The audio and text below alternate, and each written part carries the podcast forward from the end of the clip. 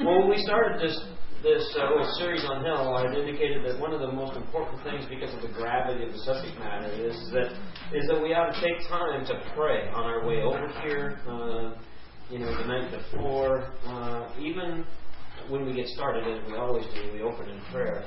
But uh, my heart is that as we go through the discussion and we look at what especially Jesus has to say about hell, because most of what we get in the New Testament is coming right from the mouth of the Lord Himself. Um, and not that that should matter any more so than any other word that is spoken um, in the canon of Scripture. It's all God's Word, amen? Yeah. But Jesus has something to say about hell. But so does the Old Testament. Because the Old Testament starts to form the groundwork, and then in the New Testament, Jesus himself, and we're going to go there tonight, Jesus himself takes what the first century Jewish mindset would be about hell, Gehenna specifically, and then he expands on that because they would have understood.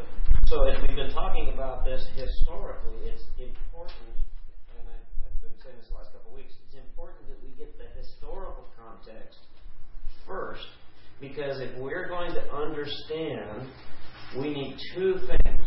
We need the power of the Holy Spirit, and we need to educate ourselves relative to what was happening in the first century. So when Jesus was talking to his audience, we have an understanding of what they would have understood because the words matter. And they don't they didn't talk 2000 years ago like we talk today. They didn't even use the same language. And so what we've done is we've fast forwarded a couple of thousand years and we're trying to understand the theology and the doctrine of hell from the mindset of a 21st century Ohioan. Mm-hmm. And it's not the same as a first century Jew. It's just not. So, uh, so you have to bear with me as we go through this because it's kind of important to go there because it matters. Just matters. So, we're going to start like we always start. I guess technically we always start. So shame on us for not praying before we got started, right? Yeah. Who would like to pray? Scott.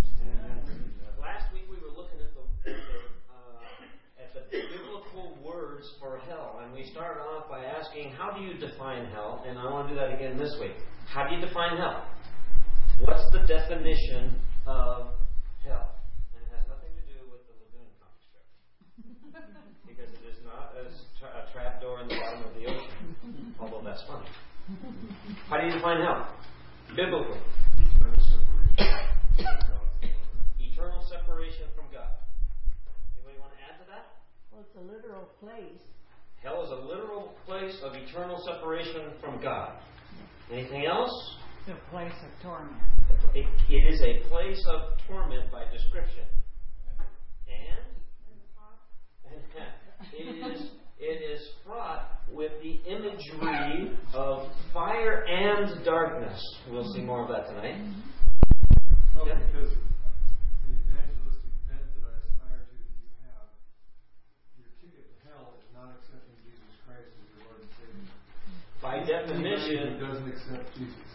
By definition, uh, so so theologically, you, you made a theological statement that if you have not accepted the Lord Jesus Christ as your Savior and Lord, then that then hell is a place for you. And as you said with some other things, it's, it's people, a lot of people in the world say that Jesus never claimed to be God and all that. But Jesus says what I just said. Jesus said what you just said. I'm still looking for one more word, so I'm, I'm I'm continuing to go around the room. So by definition, Punishment for sin. punishment. That's the word that I was looking for. So what we see is all of those all of those definitions and descriptions are indeed quite accurate. But a biblical, a true biblical definition of hell is God's place of final punishment. And why is it that it is God's place of final punishment? And his punishment, isn't that harsh? Can't you also say it's punishment for not accepting Jesus? Can you? No. He was Not, I mean, because if you, well, because if you accept Him, the punishment of sin is washed away. So is it more punishment for sin or punishment for disobedience? Yeah, that was my question. And Well, uh, hold on to that thought because we're going to explore that tonight. Because one of the issues that we have to address is the biblical reality that the definition of hell is God's final punishment. Because a lot of people don't like that word. I don't like that word. Punishment is not a good thing to think about in terms of anybody that would reject Christ. isn't it? So, so maybe is it is it the punishment of sin because you didn't accept Jesus Christ, therefore you're not cleansed of, of sin, Okay. right? So it's not necessarily a punishment for not accepting the Lord, but it's it's the punishment of the sin that goes along with the life you live away from Jesus. Okay, hold on, hold on to that because we're going to look at some very specific scripture in that regard tonight. I believe it's a place that God prepared for the devil and his angels. That's what the Bible says also. It absolutely does say that, and we're going to read that specific scripture this Billy evening. Graham mentioned that in his sermon this afternoon when he was preaching. Ah, so it's fresh on your on your mind and on your heart. That's heart. what he preached Absolutely, afternoon. absolutely, and that is accurate. Uh, it seems like we're looking at it because we believe on Christ. Uh, or if you don't believe on Christ, you're you're sentenced to hell. But we're condemned already. We're saved from going to hell. I think we might have had to turn around a little bit or something. Okay, Yeah, but wouldn't the greatest sin of all be not accepting Jesus? Right. well, there's a there is a uh, there is a price to pay for that. So all good thoughts. I'm trying to leave some of this open-ended as I can we're going to take a look at what the Bible says about it. What he was referring to is the blaspheming of the Holy Spirit, unforgivable. That's that unforgivable sin that people have been debating for generations, right? Is that the unforgivable, unforgivable sin?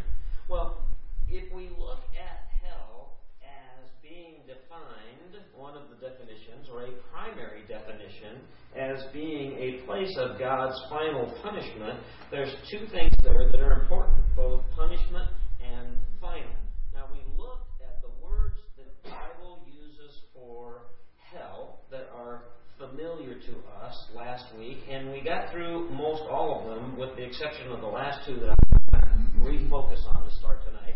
And what what are those what are those words for hell? What are the words for hell in the Bible? We looked at last week. Hades, Gehenna, Lake of fire. Lake of Fire, Sheol. Sheol, the abyss, the abyss. Perfect. That pretty much nails down the ones that we are most familiar with. There are more, are there not? There are more words in Scripture that are descriptive of what they are descriptive of. And so we don't want to get confused as we go through this study of the words in Scripture that are descriptive of hell and the words that mean hell. Mm-hmm. And so uh, I, I say that by virtue of the fact that there are many interpretations and there are many of hell, and then there's then we have this issue to deal with. Mm-hmm. Okay? So I have an NIV. Mm-hmm. And if Doris weren't here, she would have a New King James. And tomorrow morning when Philip is here and we have Bible study an, an ESV, and then the, and, but there's there's a bunch of different Bible translations, and it's important to slow the train down because some of them are word for word, some of them are thought for thought, and some of them are quite literal. And so uh, it's important because we're going to see some different words tonight. Okay? And so it's going to be important to understand where those words come from and what they mean. So, hell, Sheol. We, we, we saw that Sheol and Hades are really the same thing in Scripture. Because one is the Hebrew word, one is the Greek word, but they mean the realm or, or, uh, or, or a location of the dead. That's what it literally means. So both of those words mean the same thing. So Hades and Sheol are a place where where do you go when you die? Where do you where do you go when you die? That's a specific question for you. Where are you going to go? Heaven. Okay? And if there were somebody in the room that is not a believer right now, and they die, where does the Bible say they go? Okay, hell. And specifically, what word would the Bible typically use to describe that place? Hades. Hades. That's the place. We looked last week, is hell, and we didn't finish this because we can't, because it's too deep. It's too big a subject. It's too big a subject. But we have Hades. So those that die outside of Christ, the Bible mm-hmm. says, go someplace. We're going to take a look at this starting next week when we look at that when we look at that parable that is so often studied um, quite deeply uh, about the rich man and Lazarus and the ca- and the chasm that is between the two places where they are. And there's a lot to be learned from that particular parable uh, story, if you will. But so if you die, you go to Hades, and is that the permanent place then? No, It is not. Okay, so why not?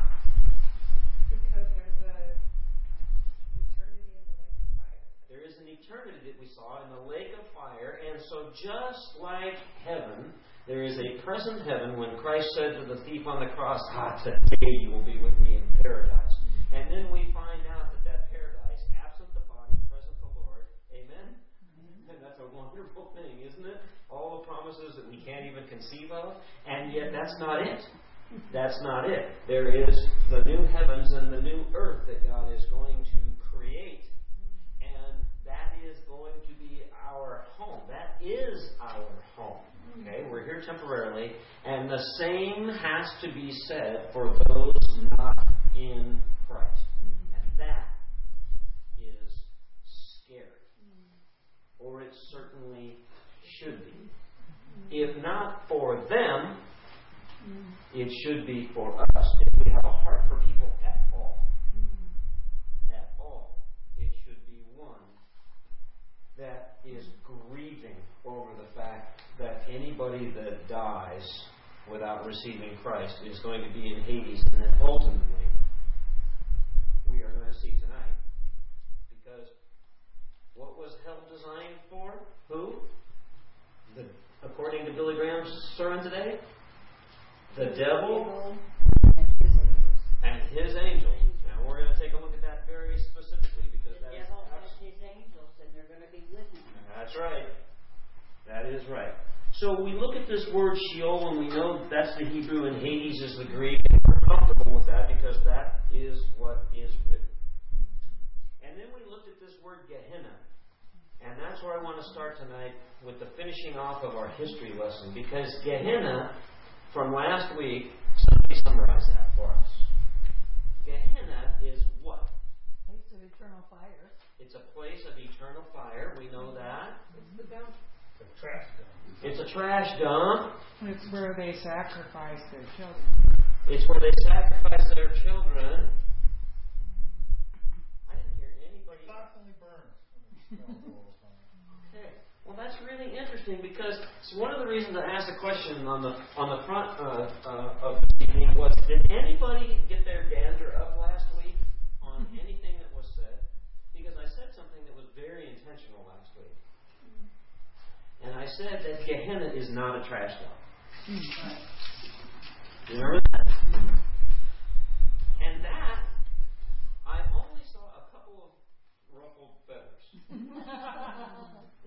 and the two people that I know got ruffled by that, unfortunately, aren't here tonight. That's okay.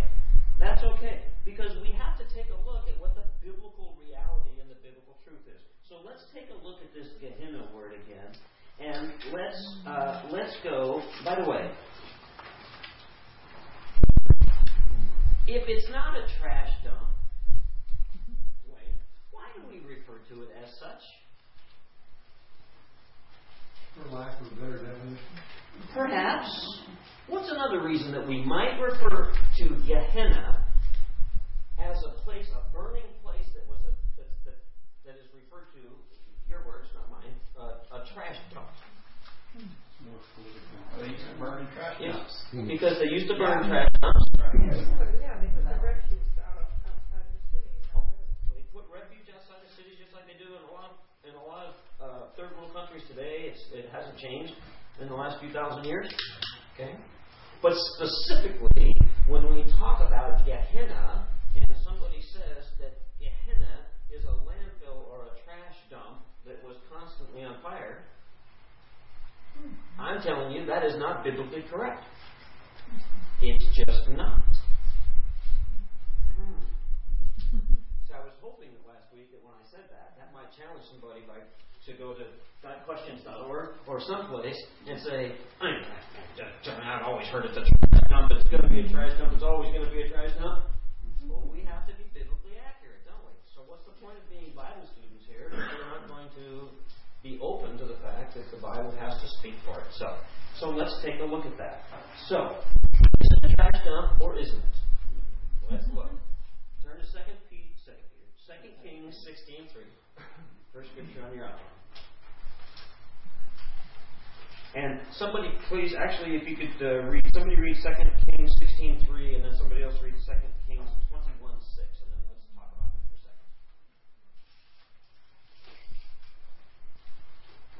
Follow the ways of the king of Israel and even sacrifice his son in the fire, engaging in the detestable practices of the nation, nations the Lord had driven out before the Israelites. And Second Kings twenty one six. He, he speaks of Manasseh says, He sacrificed his own son in the fire, practiced sorcery and divination, consulted mediums and spirit, and he did much evil in the eyes of the Lord, provoking him to anger. We're talking about Gehenna here, and that's the context. And we know that the word Gehenna comes from what? We looked at this last week. The root of the word Gehenna is the valley of Hinnom. And this valley of Hinnom was a place where the Israelites, when they were being incredibly disobedient, decided that they were going to go and worship the gods. Remember who they are? The Canaanite gods. The Canaanite gods. Do you remember the name of the gods that they were worshiping in the, in the valley? Molech and Baal. And so they went to this this dark side by rejecting the truth of the loving God and began to worship. And one of the practices was burning their children. Child sacrifice. And we see throughout Second Kings and we see throughout the Old Testament that there is writing in both Second Kings, in Jeremiah, in Isaiah, and in Daniel. We're going to read one of these in Daniel and another in Jeremiah in just a second. Where this valley was a place of slaughter, according to Jeremiah. In fact, Jeremiah said that it should be renamed the Valley of Slaughter because these people were practicing pagan religions and they were sacrificing their children by lighting them on fire. They were burning their children on the altar to these two Canaanite gods. G. This is a horrific thing. But this is setting the tone for what the first century Jews were going to understand when Jesus came on the scene and started talking about hell, because Jesus is going to use the word Gehenna when he's talking to his first century audience and now his 21st century audience. And we have to understand what that means. So Gehenna means the valley of Hinnom, where these where these children were being sacrificed, and we're not told how many, but we're told in the Old Testament as a setup that this valley was going to be filled with corpses. Now, if you do a little history and a little bit of geography, and you go, because the place is still there, it's still there, and it's a really big valley, which means that when the Bible tells us that this valley was going to be filled with the corpses, dead bodies, we're talking about a lot. I don't know how many. Well, if We're not the kings did it, the kings, the kings, follow the kings, and whatever the kings did. Exactly. And the point is, Gehenna is referring to the valley of Hinnom, where there were child sacrifices, and lots of them.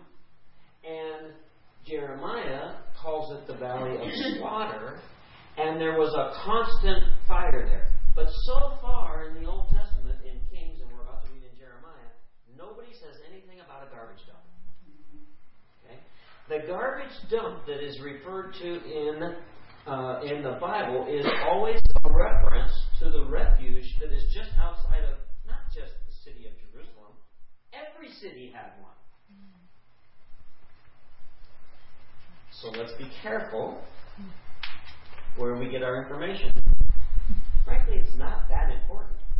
But it's interesting that we need to know accuracy, don't we? Because if we're going to accurately divide the Word of God, we need to know where it comes from. Mm-hmm. Okay. So, Jeremiah 7 29 through 32. I'm just going to read that real quick. Cut off your hair and throw it away. Take up a lament on the barren heights, for the Lord has rejected and abandoned this generation that is under his wrath. The Lord is the Lord of wrath. Does that bother anybody? Huh? He's consistent? No, it's consistent with, yes, I mean.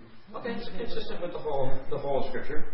Verse 30. The people of Judah have done evil in my eyes, declares the Lord. They have set up their detestable idols in the house that bears my name and have defiled it. They have built on the high places of Tophet, in the valley of where? That's the valley we're talking about. Gehenna is the reference that is used later on, but it is the valley of Hinnom, Ben Hinnom. To burn their sons and daughters in the fire. Something I did not command, nor did it ever enter my mind. They're doing these detestable things. Verse 32. So beware the days are coming, declares the Lord, when people will no longer call it Topeth or the valley of Ben Hinnom, but the valley of slaughter, for they will bury the dead in Topeth until there is no more room. Mm-hmm. Now, this is quite literal. In this valley, they were slaughtering so many people in the area of sacrifice to these pagan gods that Jeremiah is prophesying here that there will be no more room. There will be so many dead. We can't get, we can't lose sight of the of the gravity of this because this is where the word Gehenna gets its root. It's in this valley of death and fire, the constant fires. We don't know how many altars there were to burn children. But we do know that procreation was taking place here for the sole purpose of taking little babies and burning them to death. That's what was going on here. Can you imagine that being the purpose for your life?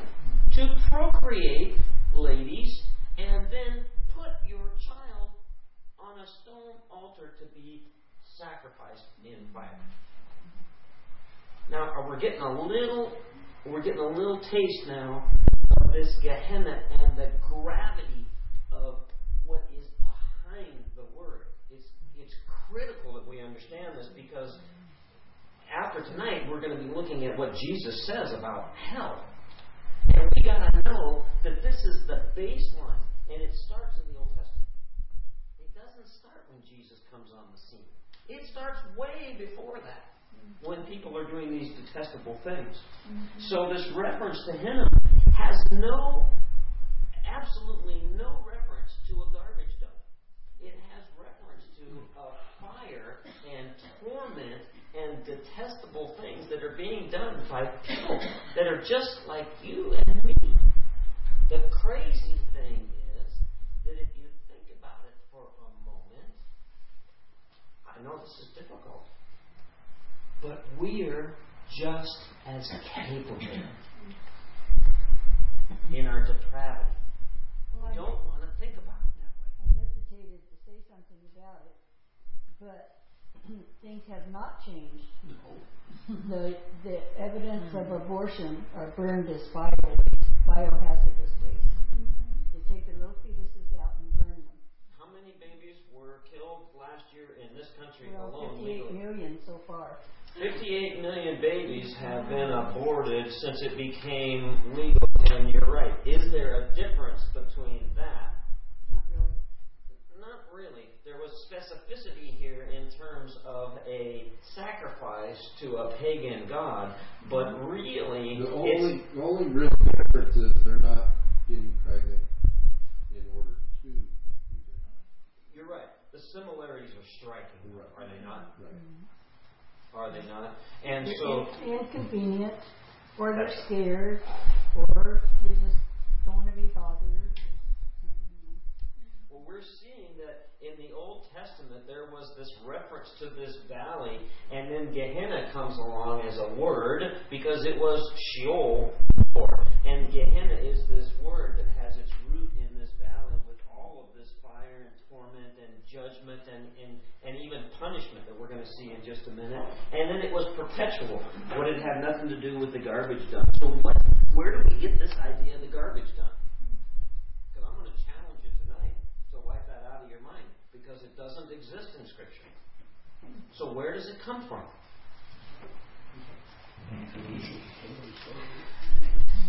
People who don't read the Bible. Interesting.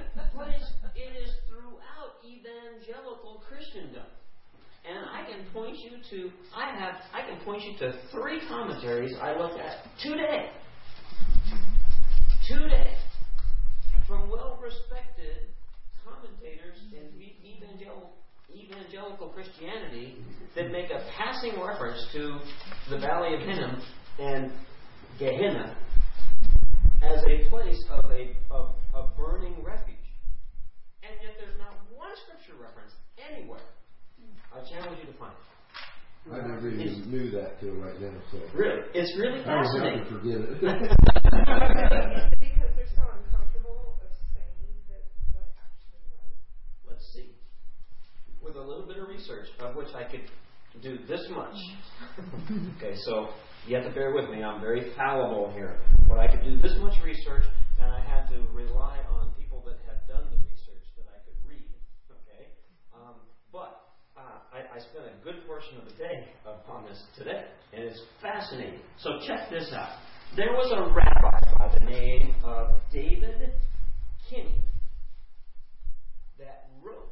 Now, by the way, there was a lot of extra biblical writing within Judaism about this valley and about the sacrifices and about these detestable things that were going on. So this is not just limited to the, the biblical Old, Te- Old Testament references. This is a lot of books that are available today that were written several thousand years ago that we have access to. It's fascinating stuff. And there's never a reference until AD 1200. 1200 years after Christ, this rabbi, who happens to live in Europe, is writing about these events that took place. in this valley, and he makes a reference as to the judgment of the wicked, because that is the thought behind Sheol and Gehenna, and he makes reference to this place in this valley where it is a burning dump heap. And then in his writing, almost immediately thereafter, he says that it is an analogy of what was going on there. And I tell you that, and as I research this, and I read um, very trusted commentators, it's fascinating to me that the evangelical community over time picks up this. That's the first reference of this place being a garbage dump that's on fire. And I'm anybody have an NIV? Look at the NIV and tell me if there's a reference to Gehenna or the Valley of Hinnom. Um, you don't have to do it right now, but if you want to, you can do it and you can come back. There's a homework assignment and see if the commentary in the NIV picks up on that theme. Because it's nothing more than a legend. That's all this is like urban legend. And it gets picked up on. Now, what's wrong with that? Why do I make a big deal out of this? Well, it's not the truth. It's not the truth. And we have to. And what are we responsible? We're Bible students here. That's what we're doing. And we are to seek the truth. And so we don't want, even, you know how the false teachers do it? They put some lies in with some of the truth, and it sounds so good, doesn't it? That's why we have to be very careful with teachers. We have to be very careful that we check uh, we check Scripture to make sure that what they're saying is correct. So the the interesting thing is is that there is no historical evidence, and wouldn't you think if the Valley of Hinnom was a place for a garbage dump, that there would be some archaeological evidence of that's where they threw all the stuff? Because how many there was there were a few million people in Jerusalem at the time. That would have been one big dump. I was just wondering if there were that many bodies, would they not find bones there in an archaeological site? There is no archaeological evidence or historical.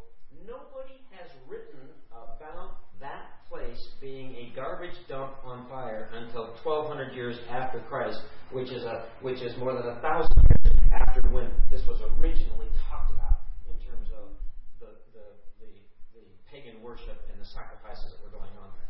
So it's been picked up on, and in the church, it's not uncommon.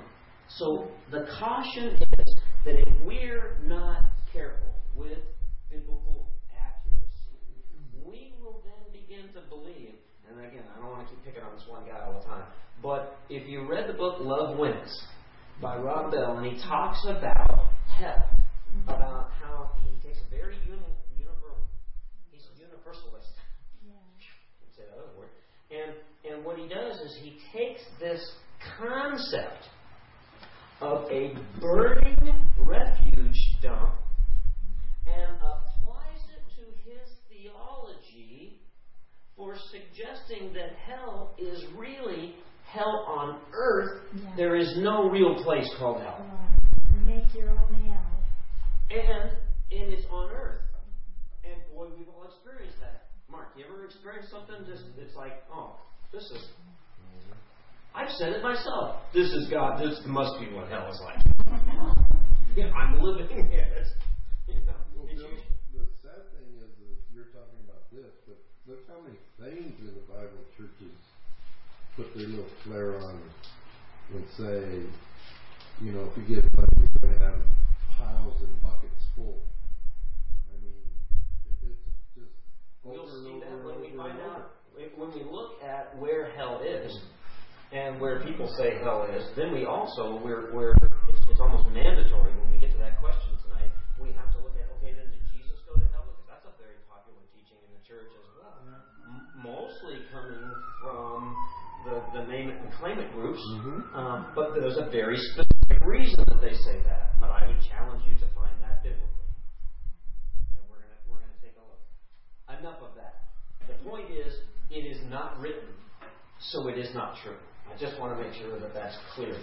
Very careful that you know what you believe and why you believe it, and that if it doesn't come from Scripture, it's extra biblical and it's only interesting, not necessarily true. It says, uh, Isaiah sixty-six twenty-four, says it, and this is quoted in Mark nine forty-eight. The valley of Hinnom, Hebrew Gehenna, from, from which the word Gehenna comes, was located southwest of Jerusalem and became a picture of hell. Mm, it became a big, and that's what the NIV says. Yeah. Perfect, because there are other commentators and commentaries in study Bibles that take it that next step Uh-huh. and say that because it was the it was um, an eternal flame burning there because of the garbage dump that it was, it is the picture of hell. So the NIV stops just short of that. So thank you for looking at that because I didn't look at the NIV today. I was too fascinated with the ones that were that were not biblically correct and trying to trace those down. So uh, again, enough on that. My point is simply this: Gehenna is traces its roots back to the valley of Hinnom, which was a detestable, horrible place for all these outrageous things that were going on there. And we're about to see Jesus use this in his first century approach to teaching on hell. And that's what they would be understanding. So, so I looked up Gehenna. Yes. Right, and, and it has uh, extra biblical, biblical documents. Yes. It's referring to Isaiah and Josephus. Uh, Josephus, saying, uh-huh. saying that, uh, uh, contrary to what people are saying, that he does not make any mention of the commonly reported uh, in older Christian commentaries that in Roman, fire, Roman times fires were kept burning and the valley became the rubbish dump.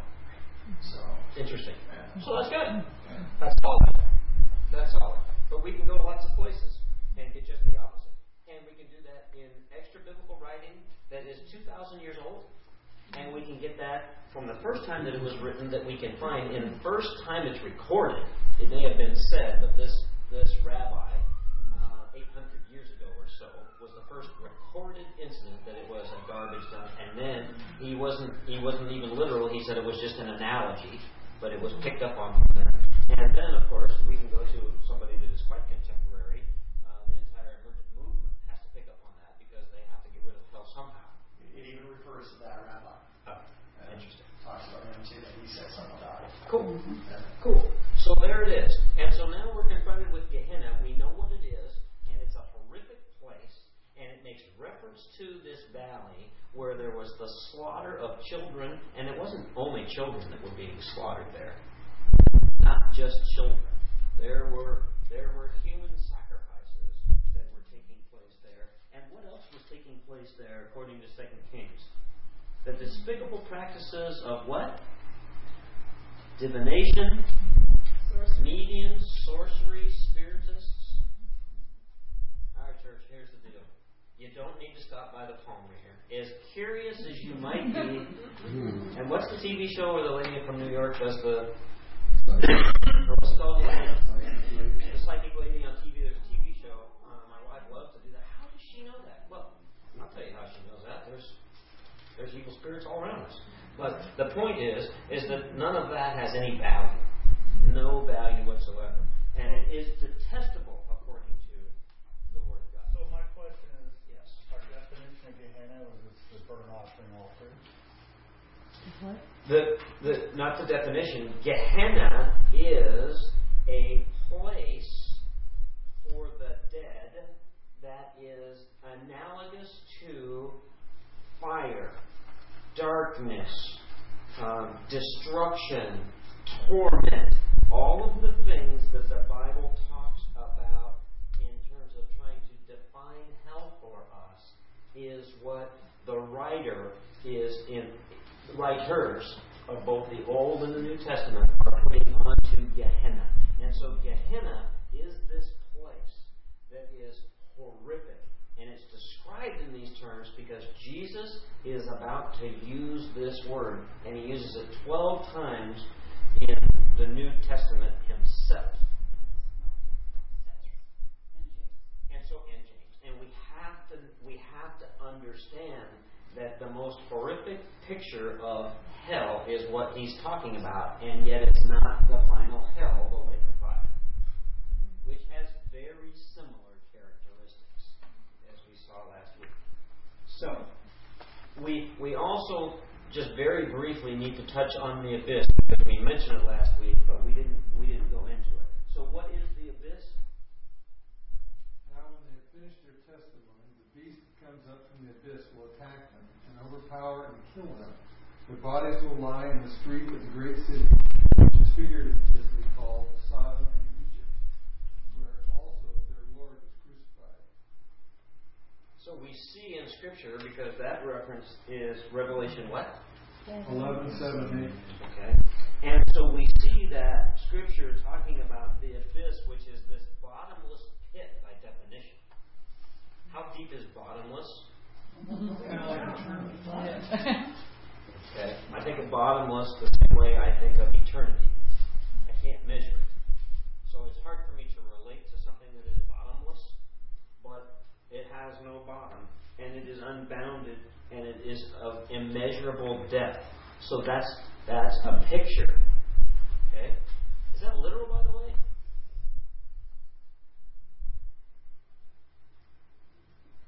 I don't know.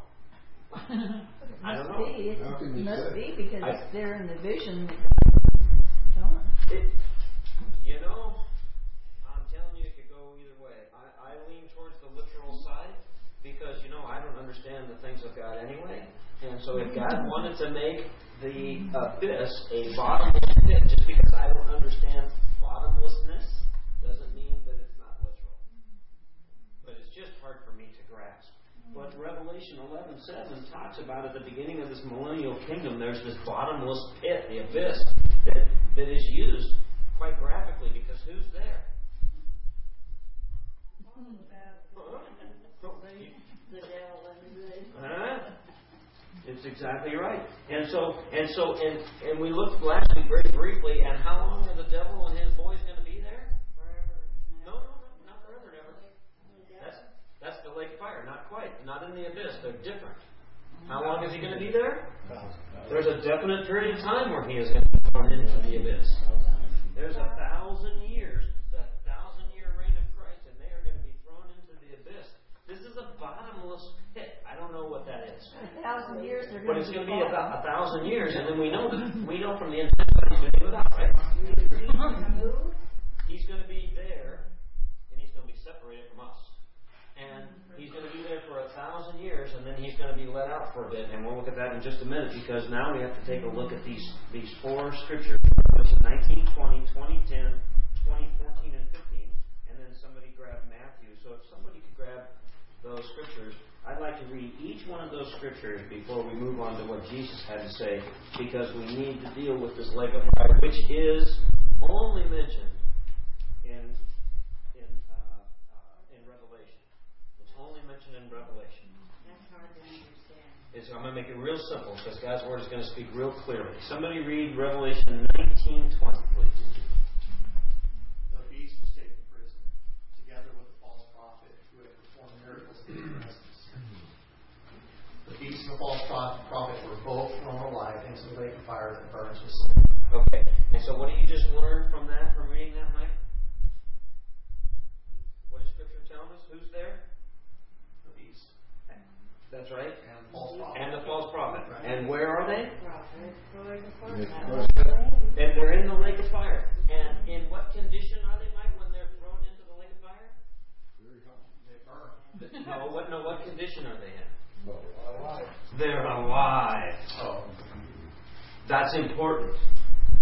Okay? So we have the beast and the false prophet, who we know what they were doing, and they are thrown into the lake of fire, and they're thrown in alive. So now we have our first occasion where we know who's in the lake of fire. What is the lake of fire? Burning sulfur. Burning sulfur, and ultimately, what is the lake of fire? I'm looking for one word. Hell. The lake of fire is hell. When most of us refer to hell, we don't refer to it as as Sheol, as Hades, as Gehenna. We refer to it as the lake of fire because that's the final place. So when we go forward, most of us, when we use the word hell, okay, so we say, um, you know, where is hell? We're talking about that final place. Okay? So from this point forward, we're going to be talking about hell as the lake of fire. Hell, as Mark said, is hell. That's what it is. Right now in Revelation 19:20, we got two people there. They were thrown in alive. Somebody read Revelation 20:10. And the devil who deceived them was thrown into the lake of burning sulfur, where the beast and the false prophet have been thrown. They will be tormented day and night forever and ever. Now who's there? The devil and the false prophet and The Trinity. I like to call them the Trinity. On On the other side. Holy The, oh, the unholy Trinity, you know? Um, and so there they are. So what we know now in Revelation is now there's three that are thrown into the lake of fire. That's what? Hell. Hell. It's, it's interesting though because um, I grew up and, and Cindy also just mentioned it too that we both were under the impression that the beast was Satan, but it, it's obvious it, it's obvious that it's not because there there's a, there's three and they are three.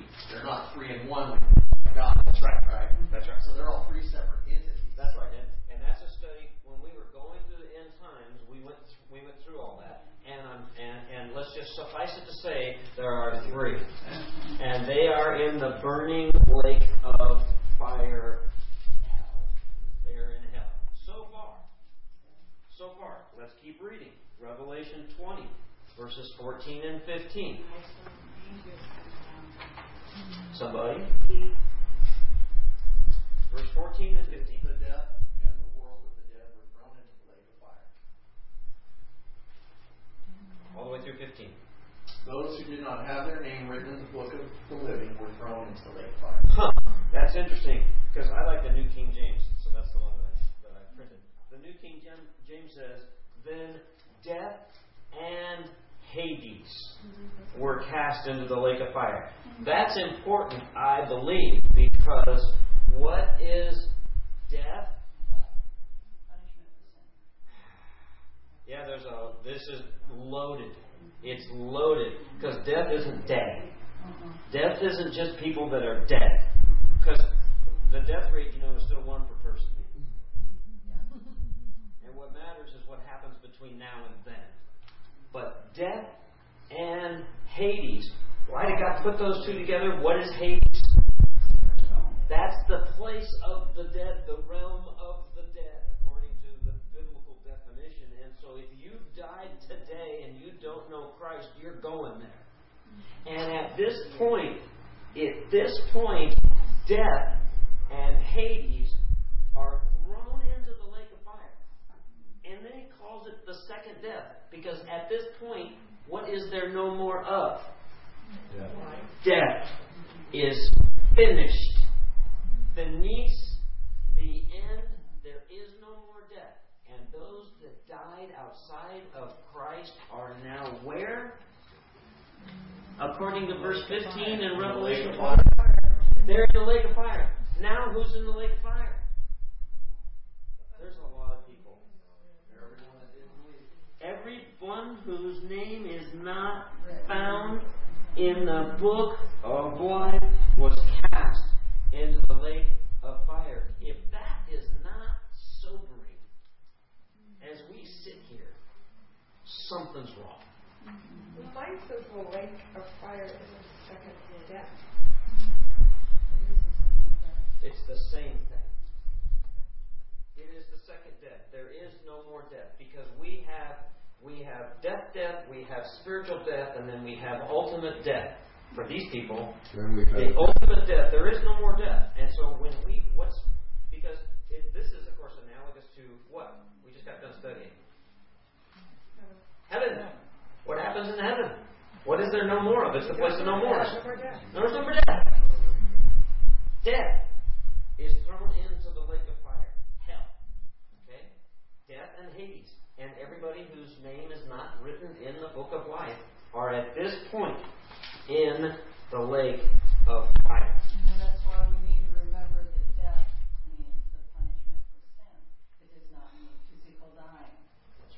I mean, physical dying is obviously part of it, but There is a physical death that is going to take place, mm-hmm. but this scripture, when it says then death and Hades is loaded full, I mean loaded mm-hmm. full. Mm-hmm. Because we're not just talking about people that have died and have been buried. Because what's going to happen? What do we know from the end times? What's going to happen to everybody that dies? Every single person that dies, including you and me. Will be risen and judged. That's correct. Resurrected and judged. And what what is the judgment called before the lake of fire? The great white throne judgment that we saw in the end time study. And at the great white throne judgment, what are those people going to have to answer for?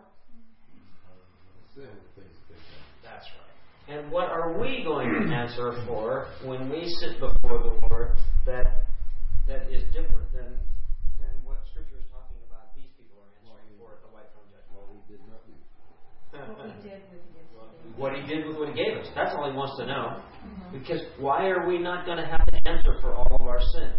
Jesus did. Because we're clothed in the righteousness of Christ. Mm-hmm. And so all we have to do is ask forgiveness. And we know this from our previous study. The Bible says that the difference between believers and non believers now is simply that God separates us from that sin as far as the east is from the west. He remembers no more. That means that there's no recollection of it. He doesn't count it. He's not looking forward to talking to us about it because it's gone. Because Christ took that on. And so naturally, does this make sense? Naturally, in God's plan for those that rejected Him, this is nothing more than what the plan is for that rejection and that sin. Bill, in twenty, uh, fifteen, when it's saying, if anyone's name was not found written in the book of life, he was thrown into the lake of fire. The book of life Mm-hmm. is, just what does that literally mean? That literally means that that uh, I'll, I'll have fun with you, okay? That means that God has an iPhone 6 Plus. and when somebody professes faith in Christ, his name is Yeah, I heard that. typed into the book of life. Mm-hmm. And, and, and God's got that book. Okay. And if your name is in that book, you are not going to be thrown into, cast into the lake of fire. But if it's not, and here's the scary thing we know what Jesus says. Scariest verse in all Scripture for me is, I never, I never knew you. I mean, these are the kinds of moments where we have to consider: Are we? Is this an all-in moment, or are we just? Are we just messing around here? I mean, this is big time serious stuff, okay? Because we're talking about people's eternal destiny here. It's easy in the church to talk about heaven. I like heaven. Oh, yeah. There's a whole lot I don't like about this. There's a whole lot I would do different. And there's just stuff that I'm I it just I'm not anxious about. I'm unhappy with and it bothers me. I mean if I'm honest. Um, and yet that's what it is. Matthew twenty five forty one says this Then he will say to those on his left, Depart from me, you who are accursed, into the eternal fire prepared for the devil and his angels. The context here is he's talking about those, and, and who's talking, by the way, in Matthew 25, 41? Jesus says, Hey, wait for me. He's separating the sheep and the goats. This is all about. We're going to look at that more in just a minute. And he says that, you know, your name's either in the book of life or it isn't. So I love that. Anybody see the anybody see the newsletter this week? And the good thing is he doesn't have delete. That's right. He doesn't have a delete, so. Yeah, he's never delete. That's right. I, I, I love that. If you, if you haven't haven't seen the newsletter, uh, read the newsletter. Uh, sorry, ladies, this is for the men for the men's thing. The Delta groups, it's, it's coming up, and uh, it's on one of those back pages. And the first question is, men, are you saved? What? what? What?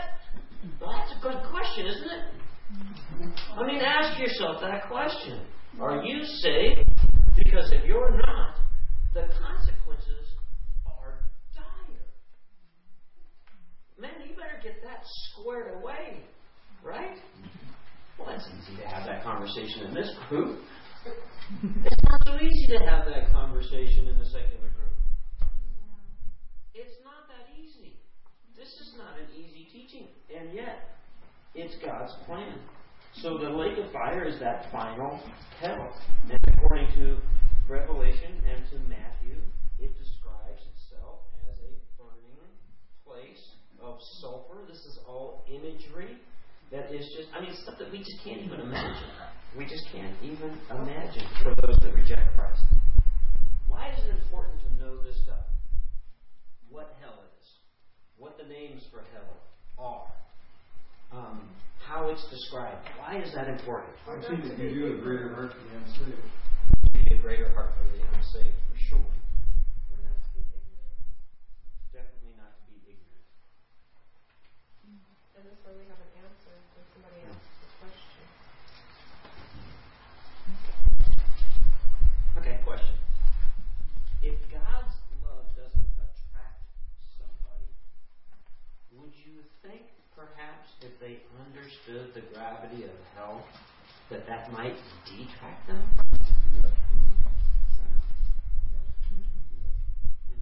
Billy Graham said there's no bad way to get saved. I like No that. bad way. There's no bad way to get And the reason, the reason I said that is because of the, the brother that cried out to be able to go and speak to the guy so he would not go to hell. Mm-hmm. And God said, if he won't listen to me, he's not going to. Wow, ah, yeah, and then, you know, we're gonna, guess, you know, ultimately, we're gonna answer this, this question, that we got a sixty-four thousand dollar question, and I'm, I'm, I'm hanging on to the very end, you know. So why would this loving God that we worship, that we love, that loves us, why would he send anyone to hell? When I asked that question two weeks ago, everybody, every single person in this room said, God doesn't send anybody to hell. And my response to that was, Are you sure?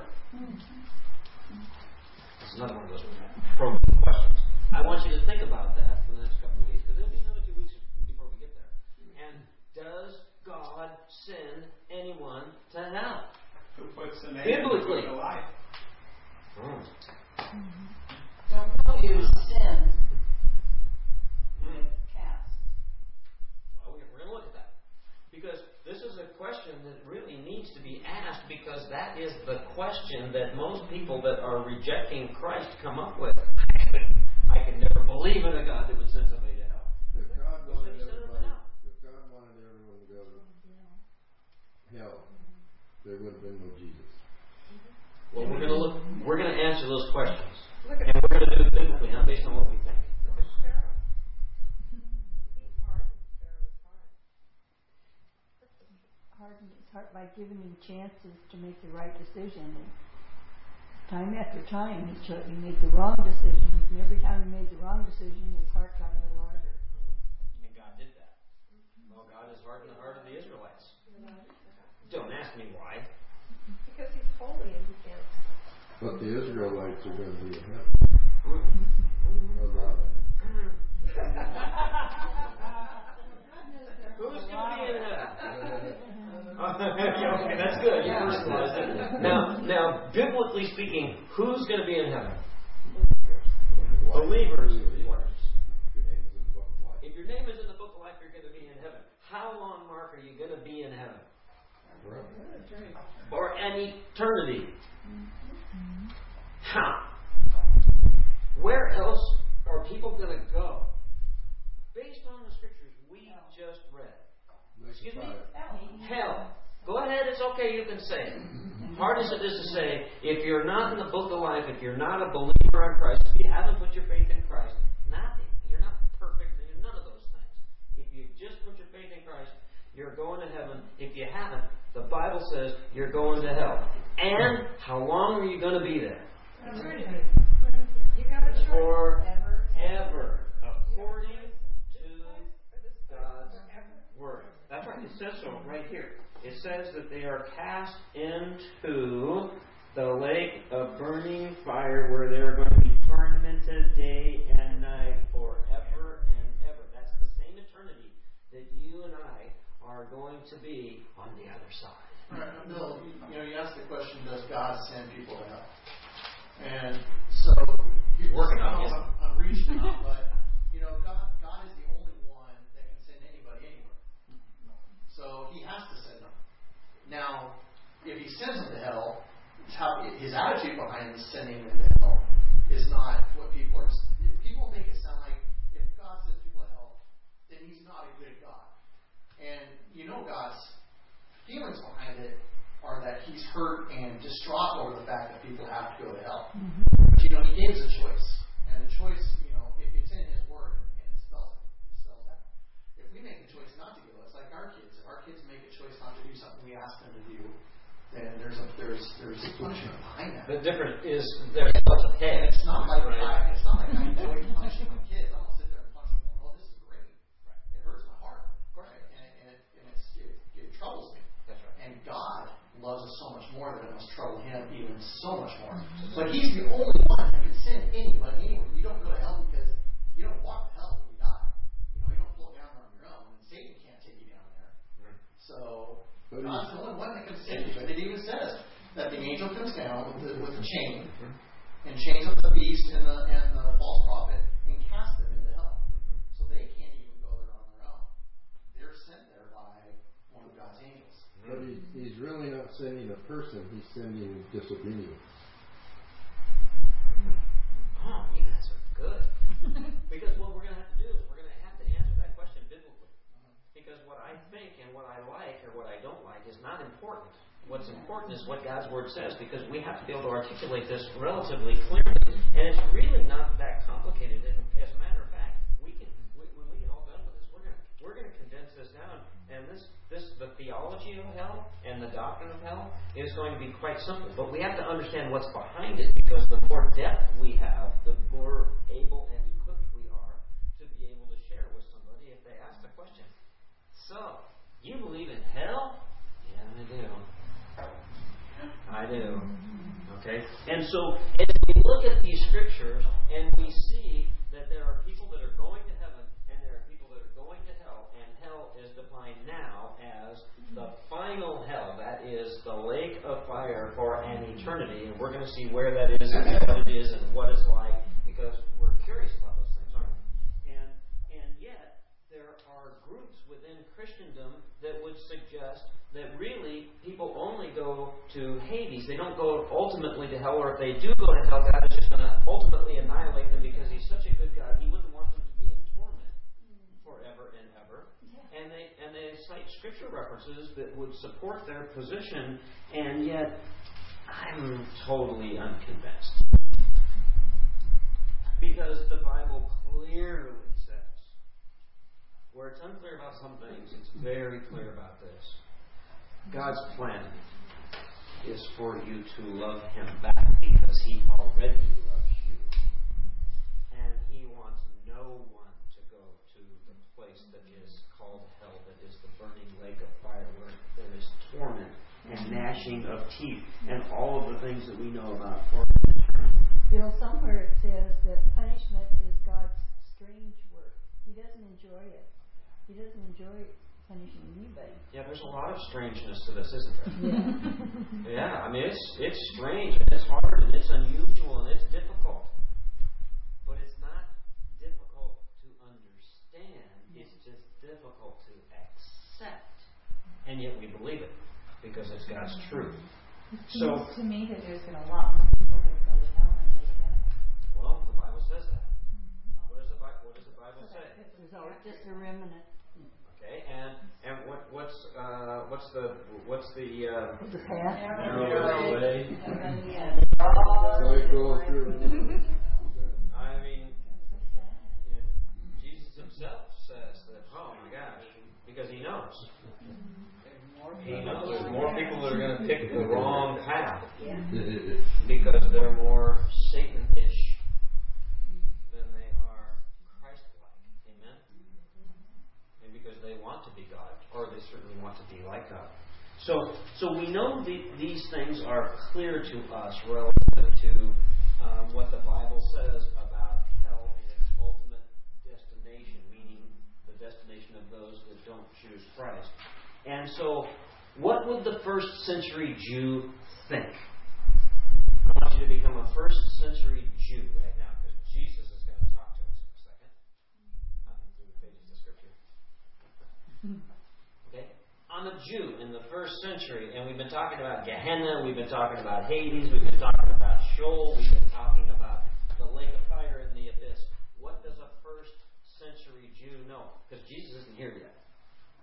That's a sad place. It's a bad place. How do we know that a first century Jew knows that, that hell is a bad place? How do we know that? A lot of suffering and death. There's, and how do they know that there's a lot of suffering and death in this place called hell? Because what? The prophets had said so. In fact, we saw last week that the word Sheol itself is written in the Old Testament 66 times. They would have been quite familiar with the concept of a place that the disobedient are going to go. And disobedient to what? If you're a first century Jew, get out of your 21st century Christian head for a second. Torah and their Talmud. The And the Torah, the Talmud, what? The law. The law. Mm-hmm. The law. They're trying to keep all 613 of them, and by golly, if you don't, you're going. I mean, they were works so works oriented. These people were like, you know. Mm-hmm. I have a couple of Jewish friends, and they're like that. You know, they're blown away. I, I told you about my, my friend Ari Ben Yasser, and, and it's like, how can you pray like that? You know, I, what do you mean, how can I pray like that, Ori? He says, you just pray and just like it's coming right off the top of your head. Well, yeah, that's kind of how I talk to God, Ori. And I said, how do you do it? He opens up his prayer book. Three times a day. He prays from the prayer book. Dude, you gotta chill out, man. You gotta loosen up. That's not the that's the God we serve. The God we serve This is gracious, you know. So you know, I went through all that with him. But to the Jew in the first century, they're trying to attain this position by by works. Just the opposite of us. And so they would have understand they would have understood this whole thing, this Gehenna, because now they would have understood the valley of Hinnom and all that was going on there, because it had been going on for a long time. This didn't happen just around Jesus' time. It happened it happened a long time before that and they were familiar. And so we see that they're familiar with two things. Sheol or Gehenna as it is said in the Greek, same kind of concept, if you will. They're familiar with the concept. And they get the idea of punishment for not following the law from where? Wouldn't they try to get some of that from uh, Sodom and Gomorrah? Well, let's go to the very first place. A good first century Jew. Well, I'm thinking it's in Genesis, but I'm thinking about something that would make it more clear to them. The first century Jew. Turn to Daniel 12 2. Multitudes who sleep in the dust of the earth will awake, some to everlasting life, others to shame and everlasting contempt. And the contempt word that is used here is is an awesome word if you're a first century Jew. Because what do you suppose that that first century Jew was thinking about when Daniel says, Daniel? We're talking Daniel. Okay? And Daniel says that multitudes who sleep in the dust, that's dead folks. He's talking about dead folks. Okay? Multitudes who sleep in the dust of the earth will awake. They're going to awake. What is he talking about? Resurrection. Resurrection. I don't believe in resurrection. Well, the Sadducees sure didn't, but here he's talking to the first century Jews, and they're standing up, and they're- probably some of them are trying to figure it out. Because the Pharisees are saying one thing, the Sadducees are saying something different, and there's some in both camps. The Sadducees say, ah, there's no resurrection. The Pharisees say, oh, you better believe there is. And Daniel says, oh, you better believe there is.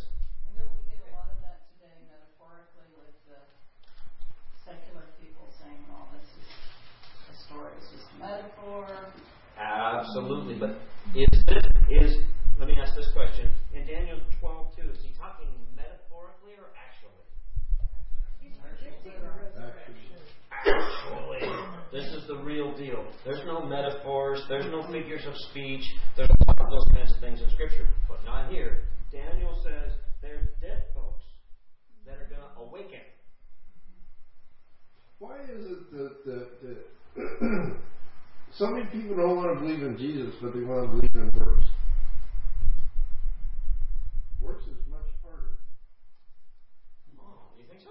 But they they they they, they don't want to believe that Jesus will give you to heaven, but they want to believe works will give you to heaven. Gift of grace is too simple. How is that? Yeah. There you go. And we're I mean, Right? because it's themselves doing it.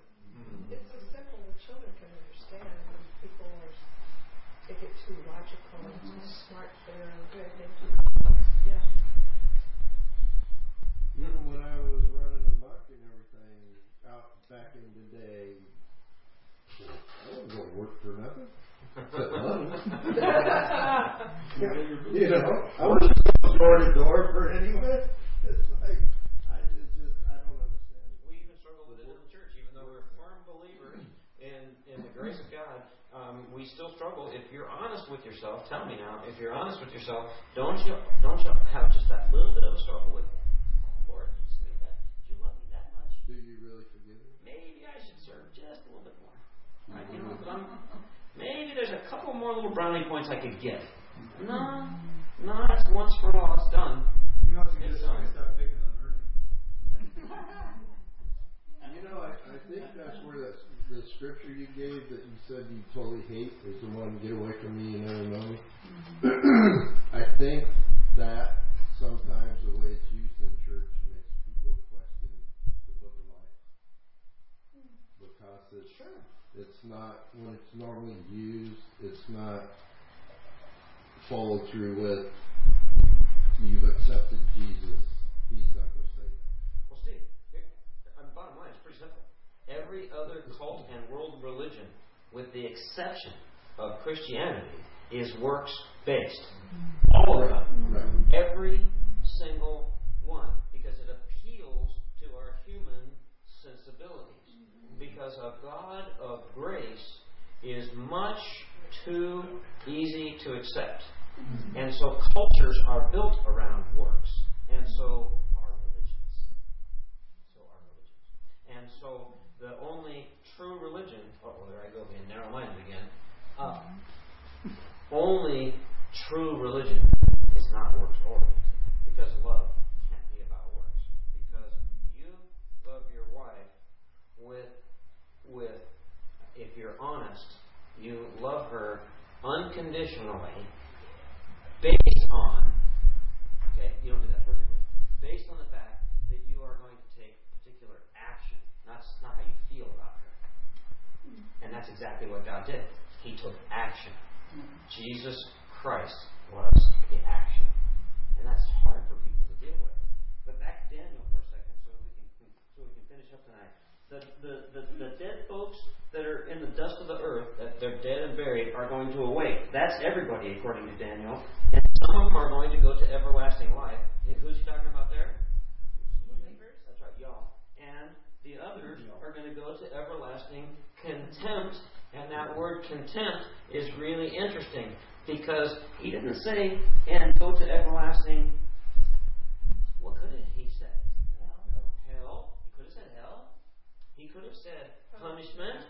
He could have he could have said a lot of things, but he said contempt. And the interesting thing about contempt is, what do we know about that word contempt? Disobedience, scorn, disdain, sorrow. It, it's it's a much more powerful word, quite frankly, when you know what is behind the word uh, contempt. And it even it even denotes uh, wretchedness and disgust. All of these things that are quite the picture of hell. Quite the picture of hell. Because the, what we're going to see next week when we look when we look at Lazarus and the rich man, we're going to see that holy smokes! Can you warn people about this place already? This is not good. And we have to deal with that because there's a lot to be learned from that. So this place of everlasting contempt where the wicked are going to go is hell. And the rabbinical writing on this place that we call hell, that they called Sheol in the Old Testament is is there are volumes that are written. Volumes. Tend to think of it very narrow minded because we're Christians and we, we're you know, we're into the Word of God. But the Jews would have rabbinical writing and there were volumes of information written on hell. And it's all about a place of fire and darkness and everlasting torment and sadness and grief and judgment, mm. even for the Jew. And so we have to understand that as we see what the Jewish mindset is when Jesus begins to talk to his audience, which of course we're not going to see till next week now because I'll talk to you all. Um, but we but we have to know that, and so we're going to bring that with us next week. We're going to bring that knowledge of what that first century Jew would be understanding, and um, he would understand punishment, and he would understand punishment for not following the law. law. That's what that's what they were engaged in is the law and trying to follow it, and they were concerned about being separated from God by not following the law, and every single one of them knew that they couldn't. Wow. Wow. That's really that's really powerful stuff when we start talking about what Jesus had to say about hell. So the question for next week is I want you to think about when Jesus comes on the scene, we'll start with this next week in Matthew 25. Do you think he affirms or rejects this first century Jewish idea of hell? Does Jesus affirm or reject this first century Jewish idea of the hell that he's just about to start teaching on? It's an interesting question, and we have to read what he has to say because I'll give you a quick precursor. How did he deal with the religious leaders of the day in his three and a half year ministry? Kept them constantly angry. Always had an answer to his thinking. He rejected virtually everything that they were teaching. Virtually everything. He said that they were lost, but they went all around the world trying to get somebody to believe the way he did, and they're and they Right. did twice as lost as he was. Yes. as they were. Yeah. Brood of vipers comes to mind. I mean, there's you know he had a lot of choice things to say about them. But next week we're going to look at what Jesus has to say about hell. He had a lot to say, and he was very specific. And then we're also going to look: is this the same Jesus we worship? Oh. So the next thing to think about for the next seven days until we get together again is have we been thinking about the sanitized Jesus? You mean the one that loves everybody and he likes everybody and everything's okay? Yeah, that's the one. we all fall short, trying to have gotten the believe it and figure it out. That's the one that's the one that we like. So so that's the setup for next week. And we're gonna jump right It's not a trick question. It's a real question. it's a real question that we're going to get a real answer to next week because Jesus speaks very specifically about it. we're talking about the Jesus of the Bible. That's the Jesus that we're talking about. And and by the way, where's he? Right-handed guard. He's preparing a room for me. Well, I can answer. At the risk of sounding like I'm a critical spirit, I think just about everybody was here last week except Mark Body Home and the Cider Campus. I'm going to say the same thing I said last week. I don't want you to feel bad about picking on Rob Bell because Rob Bell is leading people astray. And his disciples, some of which are local, are leading people astray. I don't think you need to feel bad about picking on them. You give people the clear truth. Well, I, thank you for saying that. I think it's important um, that uh, it, when they're contemporary, because we're familiar with them, it's, o- it's okay to just identify what they're teaching, because we have to call out the false teacher. In fact, what do we know about the false teacher? Uh, and Jesus had a little something to say about that. Never to have been born or to have a millstone around your neck, and uh, you know you think about all of those things, and and uh, um, and so you know the judgment for a false teacher. Uh, I don't want to think about it. I just don't even want to think about it. So, uh, thank you for this evening. We're gonna close in prayer.